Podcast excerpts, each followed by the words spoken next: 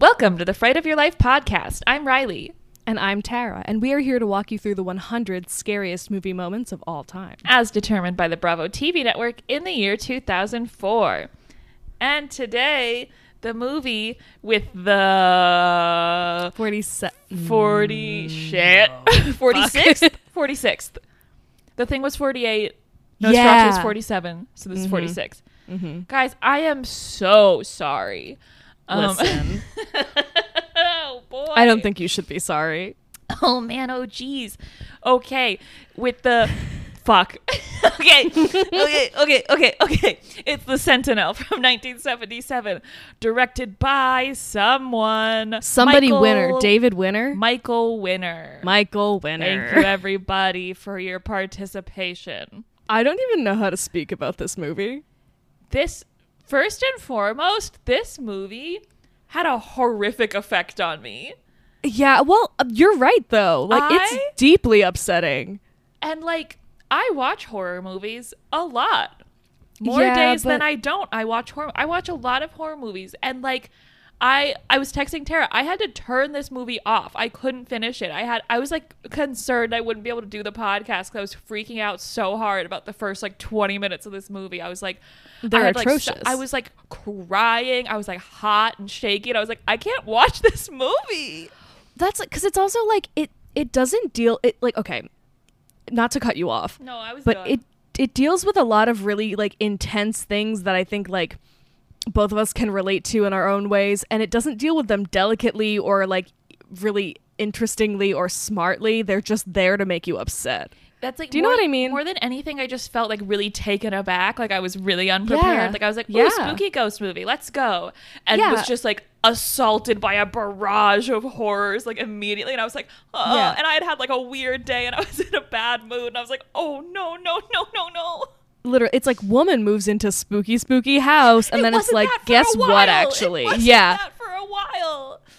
I have seen movies that are like way more upsetting and like way more graphic and way worse, but for Sure. some reason this movie got under my fucking skin and really bothered me. I just feel like it's very callous and like I'm Like- so livid because I don't know what the movie's trying to say at all yeah, and that's the thing. Like, I don't even know. I think this was a good movie. Like, I feel like I can't talk about it objectively because it freaked me the fuck out so badly. Like, I texted Tara. I was like, I don't feel good, and I have to turn off this movie. I was I was scared. And like and then I saw why and I was like, okay, that makes a lot of sense. Like that was all really upsetting. That's like I wasn't even trying to like hype up the movie to you. I was just No, like, no. I'm upset.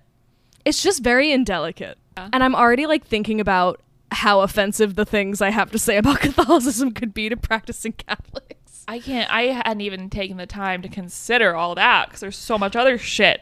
It's just like this was reflective of like my own religious trauma in a lot of ways that I didn't like um and that like made and cuz like I've started talking Sorry, I've started talking about it in therapy, and my therapist has been like, "Yeah, like some of your like belief systems that are hurting you probably are from Catholicism." And I'm like, "Fuck Catholicism," and it's like, no, it can be really beautiful and lovely, but like this movie feels like it's like, yeah, religion is the good thing that will save you, but I feel like the entire time religion is the thing that's hurting. So the first thing I need to say about this movie is that when I loaded it on my TV, I like searched for it like on the Roku search bar, Sure, and sure. it, like comes up with all the options. It says like the Sentinel, the year, the director, and like the genres. It says horror. Before horror, it says LGBTQ. And Yeah, I right? Said, what? Uh, no, I, like because I know I qu- I cry queer baiting a lot. This time I'm finally right. Well, not queer baiting, queer coding. Um, there were gay people in this movie. there were gay people, at least two. just the way and like the intonation in which so many people would be like the lesbians was lesbians! so funny. This is where the lesbians live. the lesbians, all of them. Like, Like this movie hates gay people, right? Like I'm not being uh, yeah. sensitive. No, this Yeah. movie hates gay people. So then this movie, I hate this movie because this movie is like the church is beautiful and gay people are going to hell. Well, I also totally misinterpreted because for the beginning of this movie, I thought Michael was queer coded, and I thought we were supposed to read Michael as Oh, like her gay friend. Oh, who she was see living that. with. But I was like, oh wait, they're just like actually romantically involved. Yeah. Because they're But like, like he has so many nice clothes and he needs a full length Oh, mirror. There was like another line that tipped me off. No, you're so right. I mean, that might be there on purpose, especially because I was like very, very hesitant to trust him, and then I finally did, and I was wrong. I love that it's listed as an LGBTQ film. before it's listed as a horror movie. I was so startled. like, no, it's not. It's What really not. There just are gay people. There's I, like, like the hateful inclusion of the gays does not make a film gay. I don't know how I feel about this movie. I'll probably figure it out over the next couple hours. Same. That's right. Like, I'm really excited to talk about it, and I was like, I think I kind of enjoyed that, but I do hate it. I can't explain it. It just made me feel really bad. Well, yeah, fucking fair. So the movie begins. We're in like Italy or something. It says northern Italy, but it's totally the Vatican, which is in like full central Italy, just for what it's worth.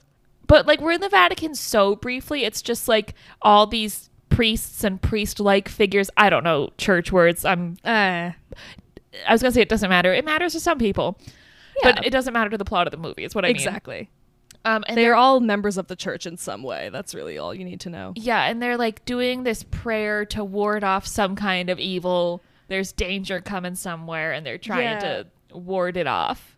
They're also all dressed like to the fucking nines. Everything is so colorful. Their hats have pom poms and shit. Like, I'm sorry. I'm sorry. I'm gonna, you know what? I'm gonna make fun of them. I'm just gonna do it. I think that's allowed.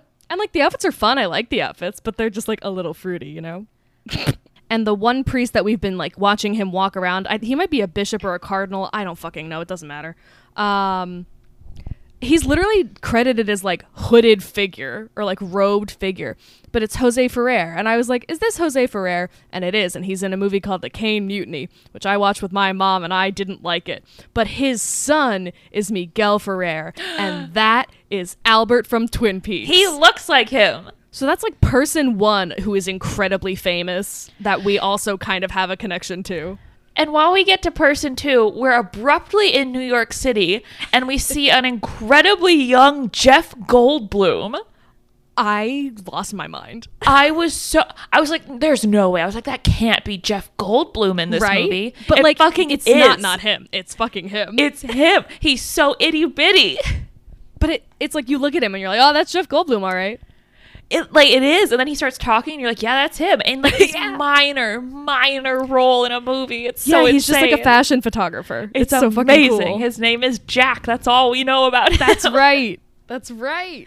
It's just great. But person number one is Jeff Goldblum. He's fashion photographing our lead character named Allison.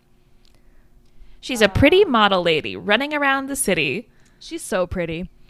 And uh, as the credits are rolling by, you see John Carradine, who is, I think this is his third appearance on the podcast. I think so. Yeah. And he yet again does not get to do nearly enough. I know. also starring Christopher Walken. At this point, I was so overwhelmed. Like all my notes are just like men's names scribbled Yeah. in all caps. I don't know if you can see that. Literally. my next note is: Is there going to be talking in this movie? Yeah, I said, is this a silent film? it's just like such a long montage to be like, look, she lives in New York. She's a model. Look at her glamorous life, but for so fucking long. Literally. They're like, look at her cute boyfriend. And his name is Chris Sarandon, the actor. And I forgot he was in fucking Child's Play. He was the guy. He's well, the not guy. Chucky, but I was so mad at him that movie. I think I might have been a little right. He was kind of rude to oh, the Oh, yeah. lady. he's a good actor though. He's a great actor. And, And he's, he's so pretty. pretty. Oh my god, he's so pretty. I'm literally like twirling my hair, going. You're right to." pretty." Like, I'm sorry, but 70s men are really hot. I was born in the Sorry. wrong era. Literally. I literally was. It's not fair. Crying. I don't feel good. Stupid little skinny mustachioed man. Oh my god, what I would not do to date that fucking little twig. okay, but there is in fact talking in this movie as we see Allison's beautiful boyfriend Michael is like touring apartments, and the real Oh, estate yeah. guy's like, "You got a lady moving he- in here with you, like your wife. This room could be a nursery for a baby. It's literally like could It's be a nursery." I this is exactly what I wrote down. We have the same brain cell. I do. And this one, I thought this man was gay. Or I thought like they wanted us to infer that this man was gay. Yeah. Because um, Allison is with her friend Jennifer looking at apartments and they're talking about Michael. And Jennifer says something like, he's very well dressed. And I'm like, they're trying to hint this man is gay, but they aren't. Yeah, it's so weird. She's like, I have to race Michael to the mirror. Yes, and I was like, okay, so he's gay. And because I had like the leaning of this is an LGBTQ movie, Well, yeah. apparently. That's so goddamn weird. but he's I thought I was a little crazy until they said the word lesbian. Well, it was before they said the word lesbians out loud. For we'll a get while, I was like, and what makes this movie gay? Pray tell. Yeah, literally. Um, and all, but also, I thought maybe the realtor was hitting on him a little bit because the the realtor, he's like, "Why do you need this full length mirror?" He's like, "Oh, my girlfriend is a model," which like, so you can check your outfits in the morning. Shut up. Yeah. But he's like, "Oh, my girlfriend's a model. She has a lot of clothes." And he's like, "Oh, like, are you a model?" And I was like, "Keep it in your pants, dude." Have some professionalism.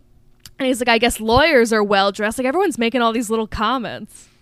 So we get the information that they are they're together, they're a couple, but they're looking for separate apartments. Um, Allison has this wild line where she says that they've been together for like two years since I got out of the hospital, and I was like, Yeah. I beg your pardon. Yeah, like elaborate on that. Just sprinkling that in there, which is like how you would talk to your friend. You wouldn't be like, That's true. "Remember what I was in the hospital for two years ago?" Like you would be like, "Yeah, since I got out of the hospital." Um, but also, your friend knows how long you've been with your boyfriend. You don't need to tell her. Right, exactly. I digress. But basically, she's like, we just need like live in separate places and have our own space because we've never done that. right. And part of it I think for her is like she wants to feel she says, I want to feel like I can take care of myself. Like I want to prove to myself that I can. I was having such a fucking meltdown because I was already like having a tough time yesterday, being like, Yeah. living by myself is so fucking like it's so hard to maintain myself living alone. and then I no, turned on this movie and I was like, no, and I have like the reverse thing of like I get like lonely and stuff. yep. Um, but I was also sobbing because this apartment is six hundred dollars a month. oh my god, I wanted to fucking punch myself in the face. And it's enormous. It's and so like, that's too expensive. Like I know it was thirty something years ago. Well, Yeah. less than that, but or More than that, more than that. 50. I can't do math. Fifty. almost fifty. Oh It was my God. seventy-seven. It was like forty-five years ago. That's crazy. I'm sorry. Me blown away by time passing. I had a meltdown today because Lady Bird came out five years ago, What? and to me, like that's a new movie. Yeah. Lady Bird just Yeah. came out. It's five years old. I still sometimes have the problem of when I think something happened recently in my head, I'm like, oh, in 2015. Mm-mm. But again, like we are in another movie in the apartment horror cinematic universe, and we are more specifically trigger warning in like the suicide apartment horror genre. Yeah. And I will say, out of the two suicide apartment movies we've watched, I do prefer this one. That's true. That's a good point. um at least because at least it's it's honest about being homophobic and not trying to be like tee what if we hated trans people I was just so horrifically unprepared for this movie. it's so graphic it's like very stark i don't like it i don't appreciate it Um, but we're almost there to the parts we're alluding to. yeah Uh, because Allison and Michael are having this conversation. Michael really wants to marry her. She's like, we need like our separate time as separate people first before we get married, blah, blah, blah. This conversation is interrupted by a phone call from Allison's mother, so alarming and out of nowhere by the way informing her that her dad is very unwell and is dying. And we watch this man die. We watch him like death rattle. Like he is Yeah. unwell it's like a hard cut to him like like foaming at the mouth it's so in the horrific. act of dying gruesomely. literally. and you're like, oh wow, that's really sad. But you look at her for a minute, mm-hmm. Allison, and she like looks like she feels approximately nothing, and then you're like, oh god, that can't be good. But And like uh, again, not to be the grief police, but like we know movies, it's not leading anywhere good. And for what it's worth, this character kind of underreacts to everything that happens. Sure. She's just very calm and unconcerned about anything most of the time, which made it really hard to read what the fuck was going on. yeah. Um, but and then Girly Pop can't make it to the funeral because she's got a migraine. Yeah, she has a shock migraine. I was like, are we just saying words? Um, it was at this point I looked down at my phone for two seconds and then looked up to see the most alarming thing imaginable. we're given about two seconds of Allison, like first of all, being like looking a little catatonic, and then it's like she's in shock, and then her getting up and being like, "Okay, bye, mom, see you later," and then immediately she flashback, she flashes back to her childhood, which I actually really like this shot a lot. Yeah, it was cool. Um, it's like trying to find good things about the movie. No, you you're right. she's like looking out the window and she sees and hears a car full of like high schoolers pull up and like they all say goodbye to each other and they're like bye allison and you watch young her like run into the house and like come inside and like older allison is watching younger allison who has a different hairstyle so you know um and she like walks into her house and i don't know if she hears anything that alerts her to the fact that something like untoward is going on but she like walks into i guess her dad's bedroom and he is just like naked eating cake with two women Yeah, There's like a cake orgy going on. I guess it's, It's not an orgy; it's odd. a threesome. But but still a cake threesome is still kind of alarming her dad is having cake sex. and it's just like i and like one of the women is fat and i don't think that's not on I, purpose I think that's I think that's what set me off because I was having Yeah. like a weird like body day. Like that's what started to set me off, and then everything else that happens happened. I was like, I can't watch this. No, that's the thing. Like, it's very cruel about these like purported vices, and like this is my whole problem with how some Catholic churches are run. Like, you know what I mean? Like, we like. Okay, I'm sorry. I'm gonna go on my Catholic rant. I'm. This is not applied to all Catholics in any way. This My is my grandma! experience. my mommy. So shut the fuck up. Literally, Like no, like we have That's a like my dear- Mima. I feel like you have identified as religious at some point during the time of recording. I don't mean to put words into your mouth. I like. I wouldn't say I'm like Catholic. I, I consider myself spiritual. I don't. That sounds so That's woo woo. No, I like, know it does sound woo woo, but I, I- agree. I- My dad is the same way. Like I believe in like higher powers and stuff. Yes, but I don't yes. like, subscribe to Catholicism. Really. Yeah, I fully agree. Um, but like as someone who grew up in the Catholic Church and like nobody was hateful towards me about it, which is why I think Mm-hmm. it's so prevalent. Like my parents were not like X, Y, and Z is bad, like Yeah. sex and like gluttony are evil, but that is excuse me, built inherently into like the criteria, you know, or the um the curriculum almost, you know? I don't know. yeah. It's just like and it's this idea of like you were born bad and you have to make up for it. And like Yeah. That is very poison to young minds, I think. I don't think we should be teaching kids that they're born evil. I agree. I don't know. And like I'm not saying all religion or all Catholicism does that. It's just like that's I don't know. That was kind of what we got from my church. And as much as like yeah, it's supposed to inspire you to do good and be kind to people, it also makes you feel guilty for getting fat or eating cake or having sex. God forbid you do all three at once. and it's scary and that's like i also didn't like how this made me feel because i'm like a very like sex positive person i'm very Yeah. like have your kinks like do whatever freaky shit you want like that is Right. your business and so like i didn't really I didn't like how this like made me feel. Like it made me feel Yeah, just like that yeah. is deviant behavior. And Yeah, like, this man no. can have cake sex if he wants to. Like it's not like that's like that's not the upsetting thing. It was like the w- like it was just it like made me feel so disturbed and then I was like upset about that. I was going on like Yes. so many like spirals about this movie. No, no. But I felt the exact same way. I was like, this is gross, and that's not fair that I'm thinking that Right, way. because I was like, oh, I'm like looking at like a bigger naked woman covered in cake, and I'm like, this is, di- I'm like, this is so disturbing, and I'm like, this sucks.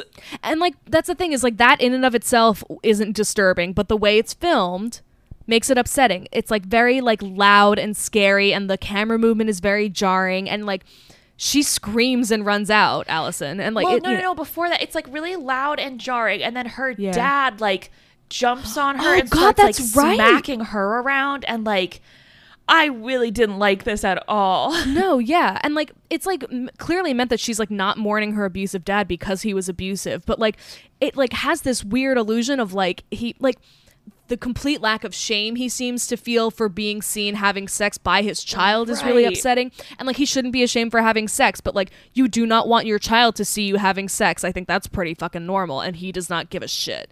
Like, you know what I mean? No, like, oh my god, like, what are you doing here? She's like instantly like, I need to beat her for this. Yeah. Like it just like I thought they were going to reveal like a sex abuse plot line and like it's just very It's, just him like so mad at her for interrupting his cake sex. Yeah, I hate how so many horror movies have been making me feel about cake lately. lately I say as if Creepshow wasn't the second episode we ever did. A year ago. A full year ago. The movie without saying it overtly is like being a naked woman is like a is like a crime punishable by death. It was weird and I didn't like it and it gets worse. We yeah. didn't Oh outright my say a trigger warning. I'm gonna put something in the description about all this. Yeah. it's just and now trigger warning. We've alluded to like suicide, trigger warning Yeah. for self harm, trigger warning for like. I needed so many trigger warnings going into this movie Yeah, I was it's not ready for it. Yeah. I'm so sorry that like you had to go. I wish I could have pre-screened or something. I had no idea. this is another thing that pissed me off is while the dad is like hitting her, he like rips her cross off that she's wearing. She has a crucifix, and he's like, "Fucking get this out of my sight" or something. Yeah, he's like calling her like depraved and deviant. I feel like Yeah, I might be wrong, but I feel like he says no, I think you're her. right. Well, it seems like he's implying that like she's peeping on him or something when like clearly he's just being irresponsible. Yeah, lock your doors. Yeah, literally, like lock your door and this all would have been fine. It's not that Well, hard. I mean, like the negative connotations of like eating a food that is not necessarily healthy and being naked and having sex all at Yeah. once are vomit inducingly upsetting. and then it got worse. yeah, because her response to these upsetting images that are all innocuous, innocent things on like independently. And yeah, I said it. Sex is innocent. Hozier Right. said so in a very pretty lyric, and I'll fight about it. and like when it's your dad and it's followed up Yeah, by him course. like beating you, it's and like event. rebuking your religion. Yeah, like that's traumatizing. Of course. And like not that she shouldn't be upset by these Yeah. events. Like no matter how much he's allowed to have cake sex, even if it's not nice to cheat on his wife, she's allowed to be upset to have seen that. Yes, I agree. Like she would have been probably equally as upset if it was just any other affair where there were like naked people in his bed. Yeah, there's just so many elements on top of it. yeah, it's just a lot. And like again, like it's made to look like the worst thing that could Yeah. possibly be happening. Yeah. Yes. Yes. Allison's response to this is that she runs into the bathroom and attempts to take her life. when she like ran in, like picked up the knife and like held, I sc- I went, oh, no, and, like I, that's when I like, Yeah. paused the movie. I was like, what the fuck is happening here? No, I literally started yelling. I was like, this can't, I can't be seeing. That's when I texted her. I was like, I don't feel good. I can't watch this. I'm like, I can't No, be seeing yeah. this right now. You're and it's it's very graphic. And like, that's not me saying like you can't have like graphic shit in your horror movies. Like, I'm not No. trying to be a weenie about it, but like this No, movie this was- in particular made me feel not good or safe or well. Because this was first of all completely tastelessly done. And just out I of would fucking say. nowhere. Yeah, there is it's it's not done in any artful or like s- sensical way. And also, it will later be framed as this horrible sin she's committed. Yep. Uh, like suicide is a sin is maybe one of the most like one of the things that makes me the angriest. It's such a it's such a damaging it's so it it's like the most hateful thing. And I have like what some would say far too much personal experience with that concept. And like that I'm just, and I, mm, the film stirred up a lot of shit. yeah. Yeah. It's i yeah. I i think i hate this movie. It was like interesting to watch. I was engaged very much but like the intent of the movie makes me want to set myself on fire. It's shouldn't the movie's fault that I that it made me so upset, you know. Well that's true but also like i i would argue that like this movie is not kind to people that like we identify with and as do you know what i mean It was just so many things. I'm like crying. I hate this movie. yeah it fucking sucks And at this point, I had to pause the movie to calm down, if you can't tell. I was very upset by this movie. it's deeply upsetting Woo! and again like it's not making any positive statement It's not making any statement. It's It's not. It's literally just like um God is so God is so great and hell is so Hell is bad. so hot. You can't even touch the stove at 125 degrees. Anyway, that scene's over. yeah, it's like it but in like the first 12 minutes, it's like here are like so many damaging like ideas and images and like hateful against women and anyone who's ever suffered. So Allison relives this incredibly traumatic experience, um, and the next thing we see is her like at like a meal with her mother after the funeral, and I don't really remember what they talk about. Um, Oh, it's interesting. Um, so she first finds the crucifix that her dad took from her, and she Oh, takes right. it back. She finds that in the house. that's important.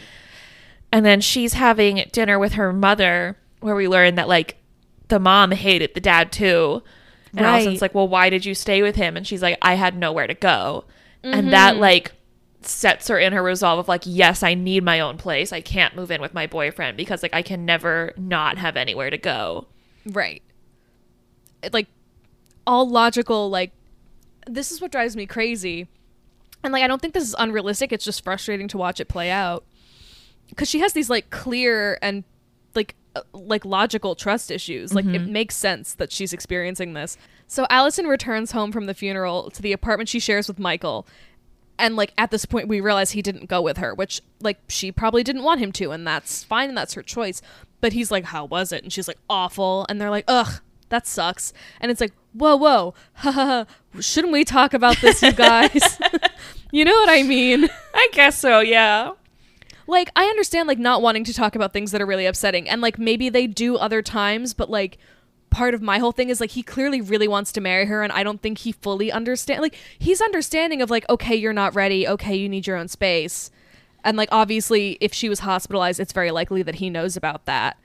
Um but it's just like it seems like that this is so dumb but i was watching season three of love is blind and there's this girl who does ballet and she's like i don't like to get deep with my partner and i was like That's like funnily enough, this movie was reminding me very much of another movie that kind of fucked me up that I just watched the other day on Netflix called The Luckiest Girl in the World. Have you heard of this? i don't think so Starring Mila Kunis. I thought it was like Oh. a rom com, so I was like, it was like a Netflix original starring Mila Kunis. I was like, let me throw this on. It is horrific. Like that's Oh, a- it- God. It, needs so many trigger warnings. It's about like school shootings and rape. oh And oh it- jesus Like it's a full, it's like it's a rape movie, and I didn't know that. oh my god I thought it was a Mila Kunis rom com. yeah well if it's fucking called luckiest girl alive Literally, and it's like a Netflix original. I was like, this will be silly and nice to fall asleep to. And then I was like laying in Oh bed, like, God. oh my god. Well, it's like that fucking Zoe Saldana movie that came out, or the TV show, and it's like about this like romance, and then like something really horrible happens apparently. So Allison gets home and like doesn't really talk to Michael about what she's feeling, and that's okay. It's not my business to say what you need to do to be in a happy, healthy relationship. I just feel like she needed some support and did not seek it, and that made me sad because I want her to be happy. um, listeners, Riley, you can cut this, but listeners, I watch Riley pour a glass of wine and then her eyes bug out of her head. I just like really almost like doused my laptop in red wine. Like I almost missed completely. But what I will say for Michael is that he does seem to respect um, Allison's boundaries, which does make me really happy because I feel like a lot of movie partners don't do that. yeah. So I liked him in the beginning because they also do have a very cute dynamic. They make He's each other bad, laugh. really. Well, right, that's the problem. That's the problem. oh, yeah, I like just finished this movie before we started, and I was like, oh wait, yeah, he is. Yeah, no, I because I was going back and forth him in a lot because like he just acts shady because you're supposed to be suspicious of him because that's the point. yeah, and you're right. yeah. Sorry, you're right. spoiler, sorry. That's fine. Like, it, I don't think this movie is really worth watching. I gotta be honest. At this point, just listen to us talk about it. You'll be Yeah, fine. like people really like this movie, and I like I can't talk about this movie objectively because like I had such a strong reaction to it, so I just like don't know if it's good. Well, that's the thing though. Like, I, I just, I, I don't know. I think like I, I, I, uh, I don't know. I had a kind of a good time watching it. I was very interested in the whole thing, but like based on what it says, I cannot enjoy it. yeah, I don't even. I blacked out during this movie. um. It's literally like all the gays and fornicators are going to hell, and it's like, oh, cool. okay, great. So she tours this different apartment. It's like a too good to be true apartment. It's like $400 a month. Is that what she says? It's five hundred dollars a month, and she's like, "Oh, I think that's too much." And she's like, 400 a month is too much." And she's like, "You just said 500." So she's like, "No, I didn't." Fully furnished, skyline view. Like it's huge. It's got this big old spooky entrance. and it's covered like, in ivy. it's fucking creepy. Like I don't think I would want to live Oh, there. it's creepy as shit. It's a labyrinth inside. Yeah, I don't like it. It's scary. Like it's apartments, but th- it, it literally looks like it's it's structured the same way the fucking tenant apartment Yeah. building is structured, which is to say it is like everything looks fully furnished. Her door, her front door is a sliding door. That was so alarming to me. It's so scary. and like not to be like this, but it says it's in Brooklyn Heights. Fucking where? That's I believe like the exterior shots were like a real, real. building, but the inside I think was completely different. familiar. Yeah, but like I like I just I don't know. That's not what Brooklyn architecture looks like actually.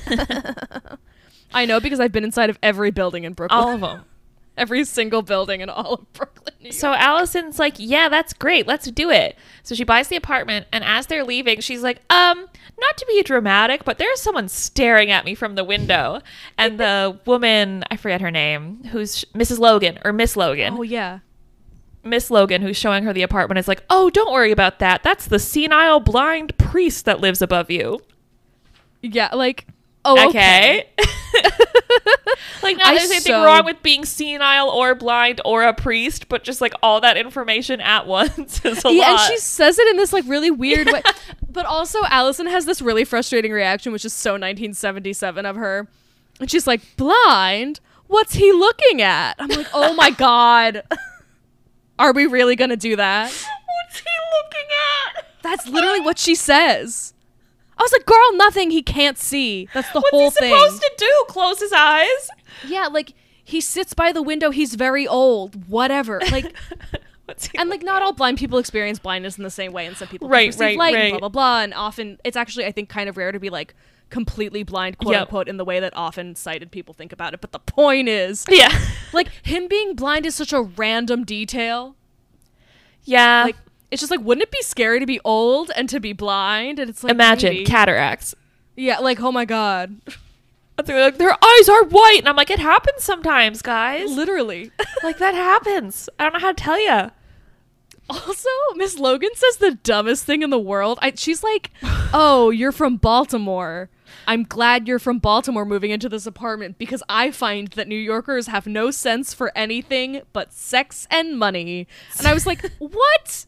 What the fuck, dude? Like this movie was written by someone who has never been to New York. This movie, like, someone from New York was mean to the director once or something, and then he made this movie. And it's like, also, I challenge you to find a single human alive who doesn't care about either sex or money at least a little bit. That's true. You gotta find, like, a Tibetan monk. Yeah, exactly. Like an ace person who's like really, really well off and doesn't have to worry about financials. also, she's like, "This is 20 minutes from the center of town." I was like, Lots What do you mean? what- okay. "Like the center of town? It's a, it's a major." I, I'm sorry. it's just such a silly thing to say. The movie carries on, and we see Jeff Goldblum again because she's at a photo shoot. Oh, with like peacocks and dogs. Oh my god, yeah. And all the animals start going crazy. Yeah. so she has to take a break. this. yeah, she's like these two Afghan dogs, and they run off the leash, and Jeff Goldblum is like, "Get him back on the concrete." I'm like, she's not a dog trainer. She's a model. And like a horse is throwing a guy in the background and so then the peacock that's in the background jumps into the pool. I don't know if this is a bird pool. that can swim or not. Maybe they can't swim but the man that was standing with the peacock goes oh my god!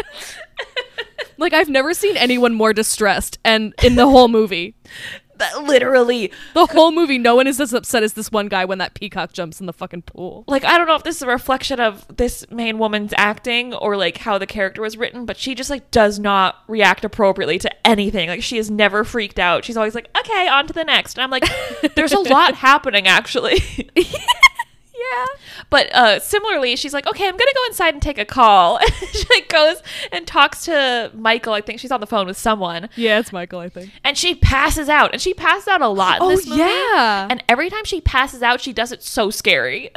It's so it's she. I wrote she passes out so violently. she would like scream and hit the deck so hard, It's so true. and everyone's always like, "Huh?" And she's describing it to Jennifer, her best friend, in the next scene, who's like also a model, um, and the girl who was looking at apartments with her. And she's like, I feel like something in the base of my skull, and it's like tingling, and then I go completely numb. I was I like, go to the doctor. You're having like an aneurysm or something. yeah, they put her on like anti-anxiety meds and then tell Yeah. her to consult with a neurologist if it keeps happening. I'm like, consult with a neurologist right now. And that's the thing. It's like she's so unfazed. She's like, "Yeah, whatever." Yeah, she's like the pills are supposed to relax me. I feel fine now, and I'm like, okay, sure. You feel. So I'm glad you feel better, but like, oh my god, call nine one one, guys. Very bizarre. And speaking of bizarre, Oh my god. there's a knock at her door, and my favorite character of the movie, Charles Chazen, played by Meredith Burgess, shows up with his black and white tuxedo cat and a little bird on his shoulder. I have to say it now because I think this describes him really accurately. but I was like, this apartment building full of happy dancing gays. He's just a little old gay man. Yeah. Like, there's nothing. I don't think there's anything to canonically imply that he is gay, but he's but he's fucking gay. he's very like he's like little Leslie Jordan. That's exactly what I thought. Yeah. Yeah, he's very he acts and reads very much like Leslie Jordan. Well, shit. oh, What y'all doing? What y'all doing? Daddy, watch me twirl, Daddy. yeah, but he's like so cute and gay and charming, and it's really funny because she'll later complain about him to somebody, but she loves him. That's like they're immediately so familiar and so Yeah. like friendly. Like she's he's like rub my bird's stomach and the bird does not want to be touched. Like she's trying to pet the bird and the bird like runs to the other shoulder. and I'm like this bird does not want its tummy rubbed. Yeah, but it's like it's they fall into such a like gay man and his little woman friend Yeah, and he- dynamic immediately. And he leaves her a framed picture of himself.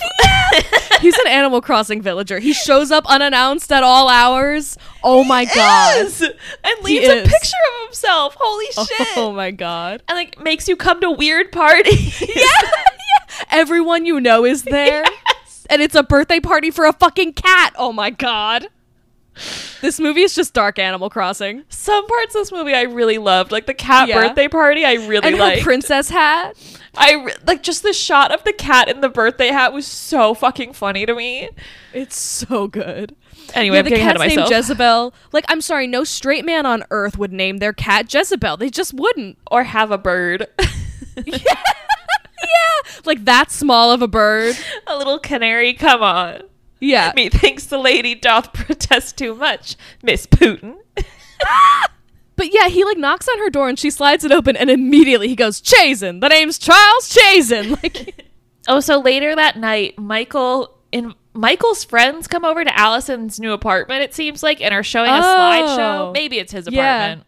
It doesn't matter. They're out at some event. Michael's friends are showing a slideshow and it's boring as shit. And Michael and Allison are like off in a different room canoodling. And I'm like, why did you host these people if you didn't want people? it's so funny. Like, just don't have your friends come over if you want to canoodle. And he like proposes to her again for probably like the 100th time. He's like, you should marry Yeah. me. And she says, no, it's only been two years since Karen. Which like sounds a little innocuous. It's like, oh, important information. He's like, but me and Karen are different than you and me. Like that's not, you know. Well, that's I really liked the way this information was revealed because like that Yeah. line piques your interest, but they don't explain it right away. It's like much later in the movie, you're like, oh, that's what happened to Karen. Right, right, because it's like, oh, he had another partner and she wants like them, there to be more like space between them. It's like, okay, I get that. But interestingly, you'll also remember she said it's been two years since she got out of the hospital. And I think it's Oh, interesting that those two events happened at the same time. That's so funny. I didn't put that together. Bink! Yeah, it's gonna, guys. It's so not what you think. It's Holy not what you shit! think at all. I don't think it's what you're gonna think it is. um, This next This scene is- sucks. Yeah, it really does. There's like a little interlude where it's like it's so funny because like suddenly they are back at her apartment like hooking up and the the way they let us know that is they show us the picture of Charles Chazen again. yeah. and he's like, "What is this?" And she's like, "I don't know. I think my neighbor left it when he was here." it's like a photo of himself. What y'all doing? So basically they're like hooking up and he's like, That's a picture of your neighbor and she's like, Yeah and then he goes to undo her like shirt buttons and he's like, Oh, you're wearing a crucifix. I didn't know you were Catholic and she's like, Does it matter? And like I feel like they think they're really saying something there. I It's like- totally missed all of that shit. It doesn't matter, but like I too would be surprised if my partner like like if I was like hooking up with a partner and they were like wearing a Star of David, I'd be like, Oh, I didn't know you were Jewish. You know what I mean? Like if I didn't know that. They've been together for like two years. Exactly. and like it seems like she hasn't been practicing, which is understandable, but it's just like funny that she's all of a sudden like a little defensive about it. She's like, yeah, so what? It's like, all right. Yeah, like that's exactly what it felt like. I was like, he wasn't mad. I think he just didn't realize. right. Um, and the next thing that happens is like, th- I think maybe the most homophobic shit ever committed to screen. This was again, like, I hated it because I was so uncomfortable. Right, and it's like, and I don't think that's coming from a hateful place from no, me. because the thing is, like, you're not uncomfortable because these two people are lesbians. I'm going to tell you that right now. You're not like, they're deviants. like, but the thing is, like, they're actively sexually harassing their neighbor. it's, and this is the fucking thing. Like, not to like shame Allison for anything, but like she does not react normally. No, no, Like you're she doesn't say anything. She just sits there like this is weird. And like, yeah, like, like, react, do something. right. and like, it's she's totally allowed to be like stunned into confusion and silence. yeah totally. like, it just doesn't really totally square because she almost like does, like she looks. Excuse me. She looks uncomfortable and upset, and then like stays and tries to make small talk, and then like later she references it as like really weird, versus like, like she's oh she says like those two women go too far, and I'm like, well, well, because that's the thing. sure, So like what happens in this apartment isn't like a gay thing. It's like a weird like sexual harassment thing. Like they're not Yeah. doing that because they're gay. Like they're doing that because they're freaks, you know? Like Right. the two No, things just happen to be true at the same time. Exactly. And like she like reacts to it in a way that's like odd and like I, this is like a weird comparison, but it's like a guy I went on a date with was talking to me about Get Out and described the character of Rose, who is like a white supremacist, and he called her a bitch. And I was like, well, yeah, But also like that's not the problem. Do you know what I mean? Like, because later like like they're like they're lesbians and weird and it's like she didn't do that because she's a lesbian Like, Exactly. that the thing she did wasn't an explicitly gay thing to do Also, interestingly, Charles Chazen, I'm only going to call him by his full name, is like, she asks him about the neighbors, and he's like, oh, nobody bothers me except that priest upstairs, and then, like, kind of like the two women downstairs. And she, like, runs into them, and their names are Gerda and Sandra, and I wrote, sluts. yeah, they come out into the hallway, like, dressed in, like, dance tights and stuff, which is fine, but, like, you know the movie is doing that to show you that they're, like, sexual Right. and stuff. and that's the only thing they wear are like unitards Yeah, and like it's so fucking stupid. So she goes inside to meet them because they invite her in. I think kind of aggressively. They're like, "Oh, you're coming inside, and your crucifix is from France." And she's like, "Okay." and nice she's like meet you." holding her groceries like she's doing something Yeah, Like, yeah, "Come sit down." exactly.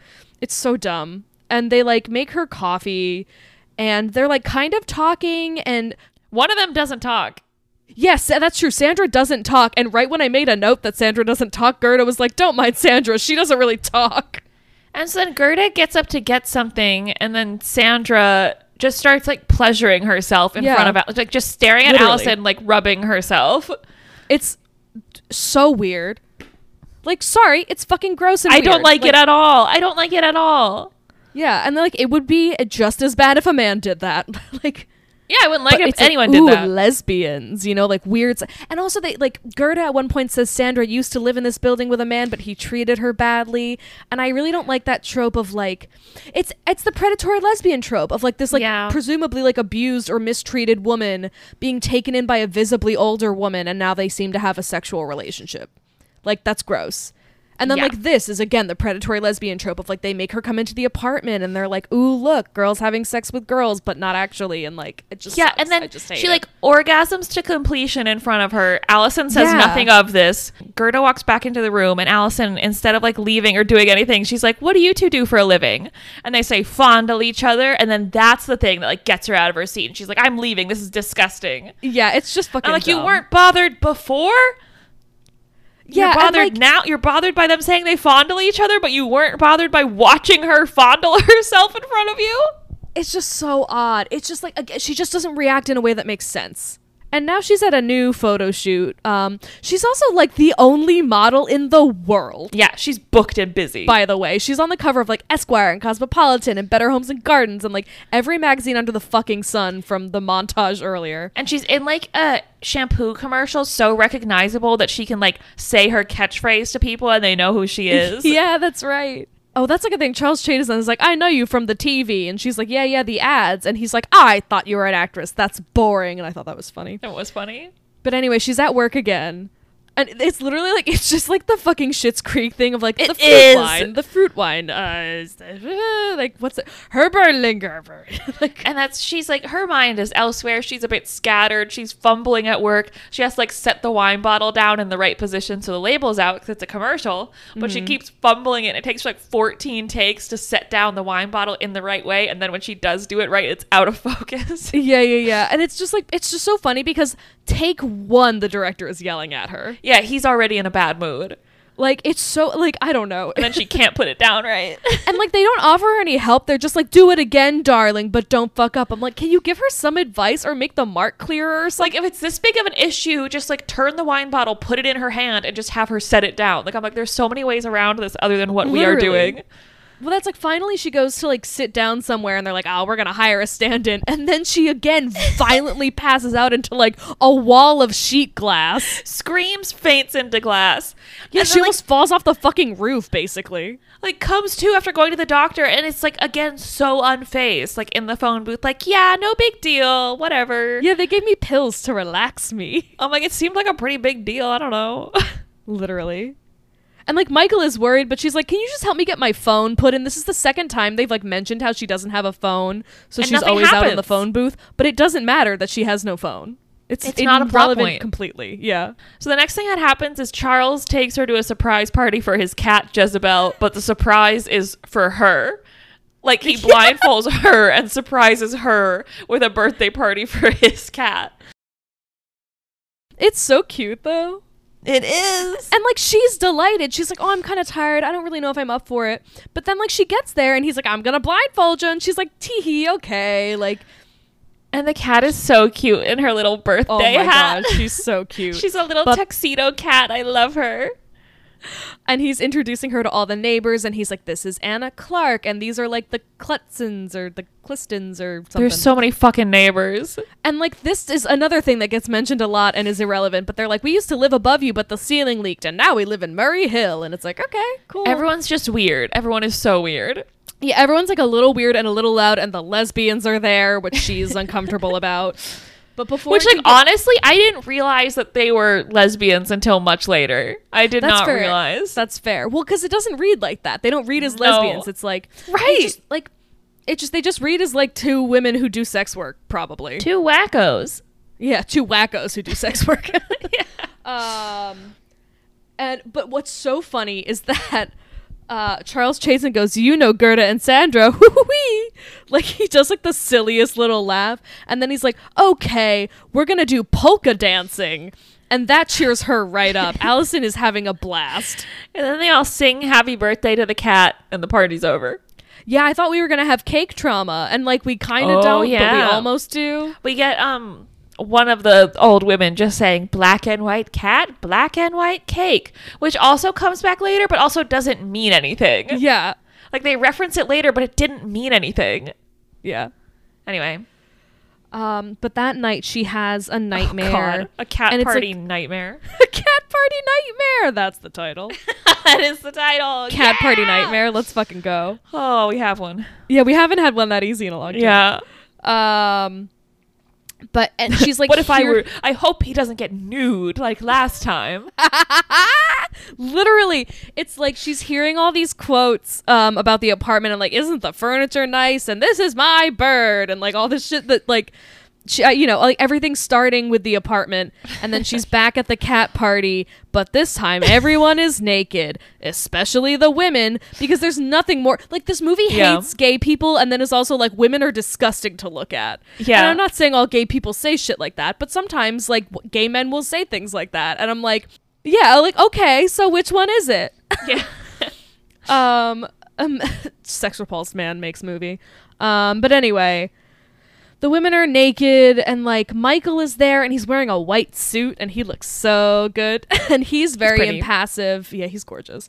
Um and he's not helping her and like that like the sandra like rips her clothes off and she's like crawling over to michael and he's not helping her. And then sandra is walking towards her clapping cymbals for a reason i guess. It was at this point I turned off the movie and didn't watch it for another day. And you were really right to do that because what the fuck is this all about? I was so overwhelmed. so she like wakes up upset and distressed, and above her, like the chandelier on her ceiling is like swinging around, Yeah. and she's hearing like heavy footsteps and metal clanging, much like other movies we've watched. It's really fucking loud in her apartment. It's so loud that she goes back to Miss Logan, the woman who sold her the apartment, to like have a meeting with her to be like, hey, like it's just like really fucking loud. The neighbors are really noisy. And Miss Logan's like, oh, the priest? And she says, no, the others. And you can tell immediately by Miss Logan's expression, there are no others. Exactly, exactly. There are absolutely no others. And she like lets her finish this whole story. And then she's like, well, the thing is, nobody has lived there for three years except for that priest, which Yeah. is so like it's so scary because like she spent so much time with those. She was at a cat party with those people. Like she Like spent a lot. Of, she's had a lot of conversations with those people. Yeah. Well, and she's like, and like, it's so funny because she's like, it's so loud. And Charles Chazen is always coming to my house. And I was like, you should be so lucky. Literally. Um, my next note is confusing because it says, "Oh, priest shedding burden," and I don't know what that means. Oh, yeah, yeah, yeah. So I also have a note that Michael calls up some guy that I thought was Richard Kind, but it's not. Oh, I totally know what you Um, mean. He did look like him. What's his name? Brenner. Right? Yeah, Brenner. Detec- Detective Brenner. He's this like shady because Michael's a lawyer. Uh, I Right. don't know if we mentioned that. I didn't know that. I had to ask. Tara. oh, yeah. It's not But Michael's relevant. a lawyer, and Brenner is this like shady detective that he knows through dubious connections. Yeah, and so like this is when I started to get really suspicious of him because first I just thought he was kind of sweet, and then he's calling this guy and he's like, "Oh, I want you to go over," because Allison goes to his office and is like, "Hey, I like was awake all night last night because of this mm-hmm. like clanging and swinging chandeliers and shit," and he's like, "Hey, like my girlfriend." Just called me up about this. Like, can you go check it out? But it's like, why does it this like this like weird little secretive thing? You know? Yeah, that's true. Because I was just so like, oh, that's sweet. He cares. But I was wrong. Right. No, that's what I no, that's my that was my reaction, but I was like this seems like weird. Like why doesn't he just go with her, you know? While Miss Logan and Allison are like on the way to the apartment, we see this man who we saw before who is identifiable by this giant crucifix ring that he has. Um, yes. And they pan in dramatically on it all the time so we remember that it's him. It's so funny. Like the pom pom hat doesn't help us remember him. well, because I was kind of nervous. I was like, oh, it's the guy from before. And I'm like, wait, what if it's not? And like, they're all just in the same outfit and they're all just like old dudes. Yeah, and I yeah, can't tell yeah. them apart. No, it is a very helpful thing. It's just some it's like sometimes I'm like, "Oh, that's probably the crucifix guy." And they pan down to the ring and I'm like, "Yeah, it is." So, um, as Allison and Miss Logan are like, I guess, on their way to the apartment, we see this man um, from the very beginning. He was in like the pretend Vatican, and he has this very big crucifix ring, which is how we identify him. And he like goes up into the building to see John Carradine, who is like the priest in the window, and he says to him, "Oh, what does he say?" He goes, "I am here, Holy Father, so you may shed your burden in peace." and then we move on to a different scene. I was like, yeah, I was all like, right. oh, okay. I the other day, it was when I was on set, I was explaining to other background actors what unburdening was from the I love unburdening. Okay, so Miss Logan is taking Allison back to the apartment, like, show me like where you're hearing these noises. And they're walking down the hallway and they go, This is where the lesbians live. I was like, I have to make that my Twitter banner. it's so funny. It's the funniest thing in the entire movie. This is where the lesbians live. And I was like, LGBT ally. Let's go.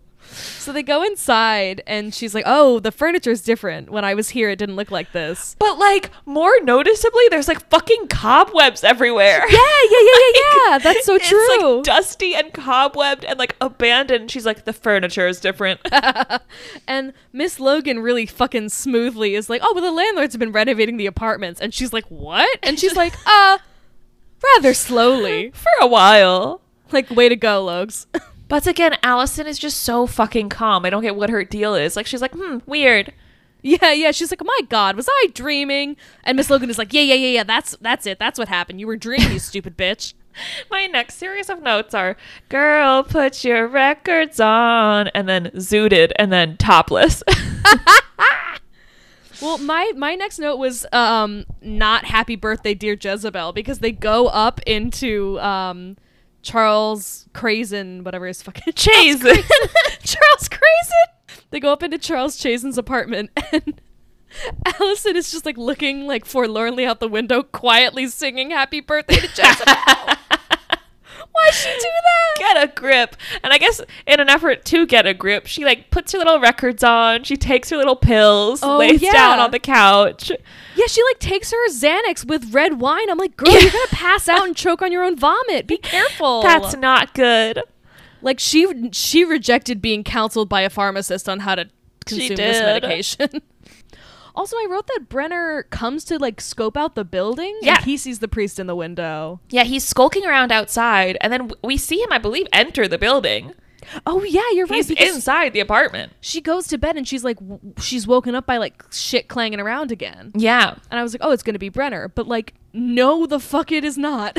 Yeah, she gets out of bed and she looks so cool, by the way. She's in her little slip Yeah.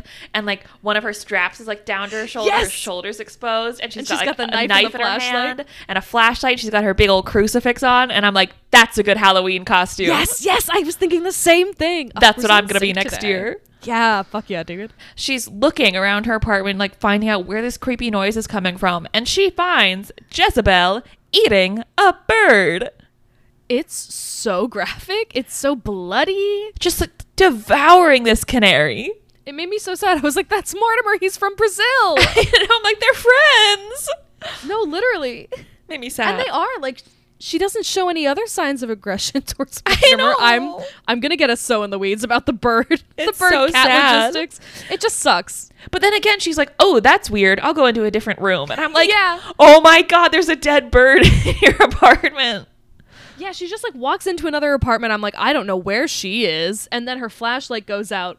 And then we see who I thought was the naked priest. No. You want to tell them who it fucking is, Riley? It's her dead dad. Oh my god. And he's like so gangrenous and rotted. But like again, the way this is revealed, so she's like standing with her back against a cabinet. We see like a figure standing Yeah, behind yeah, her, like, like he gets silhouette. revealed, and it's just like a lanky, like clearly nude person, and he just like walks by her, and she goes, "Hello," and I'm like, "What?"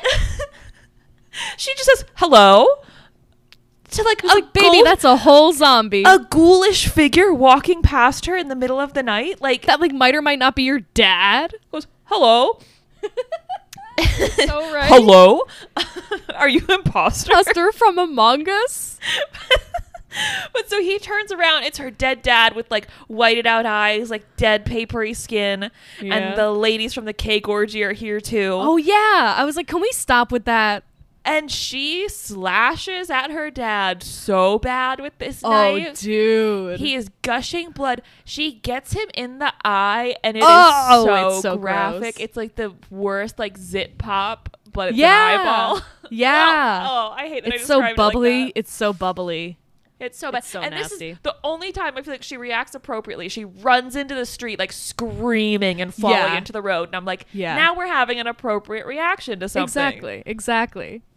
Okay, so Allison collapses in the street, and the next thing we see is like so alarming. It is like this random man going, Well, well, well, you have an ill effect on your women, Mr. Lerner.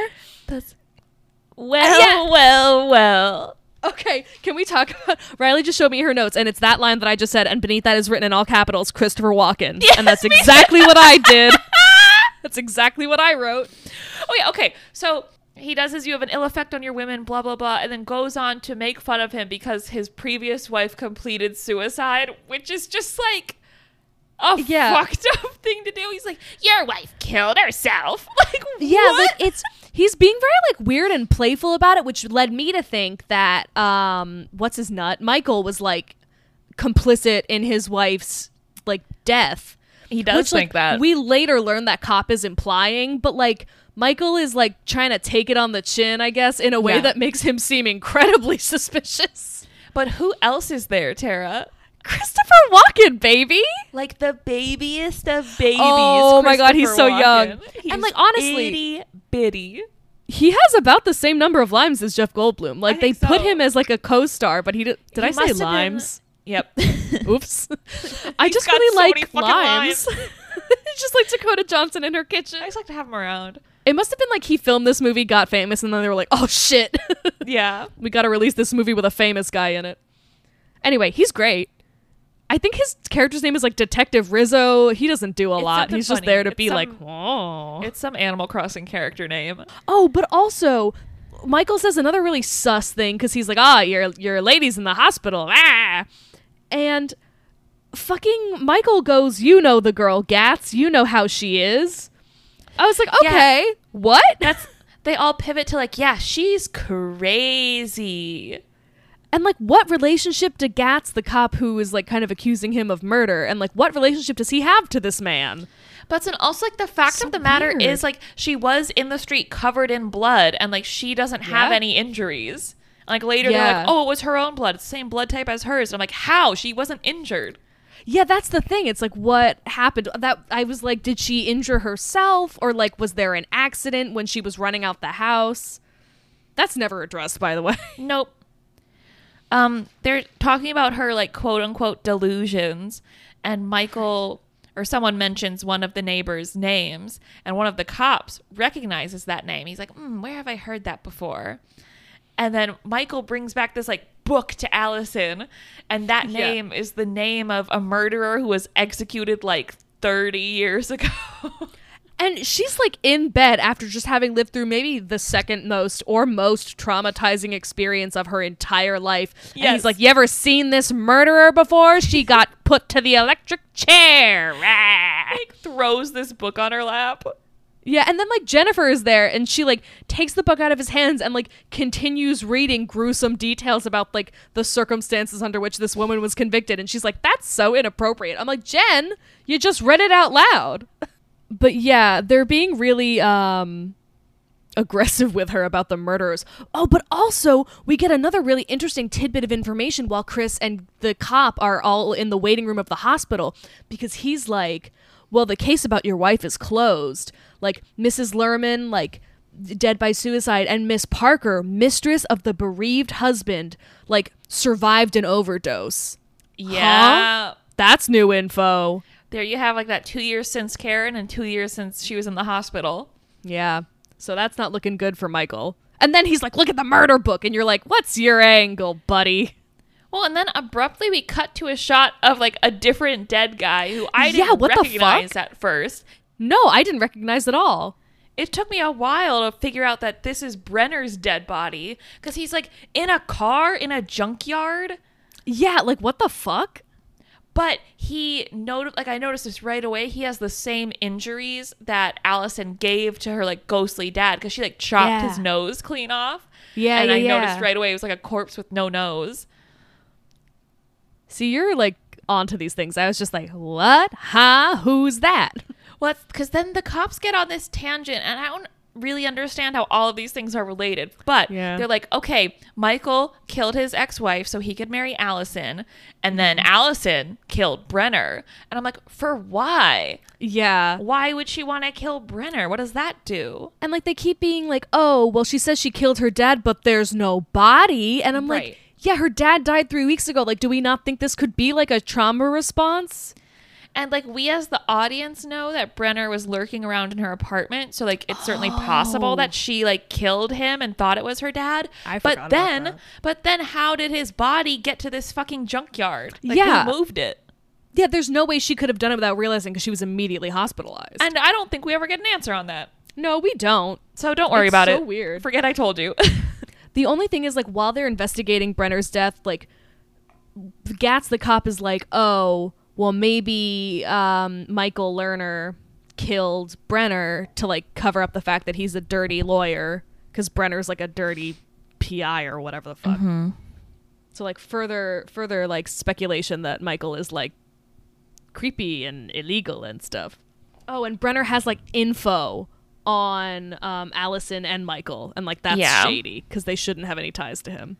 Gatz is also speculating that like um, Lerman's trying to kill Allison like via Brenner, so that like nobody who knows he might be dirty can like do anything because his wife um, apparently used to get drunk and say that he accepted bribes. Mm. Also, he's like he's trying to scare Allison to death, and I was like, we just watched Diabolique. yeah. So Allison goes to church and runs into the same old priest we've been seeing time and time again with the big old ring. Um, she runs into that guy. My, my notes say it's that guy, isn't it? I wasn't sure. no, literally. So Allison goes to church and she runs into that priest we've been seeing in little intercut scenes with the big old crucifix ring.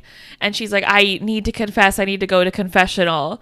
She's like, I have rejected Christ. I have committed adultery.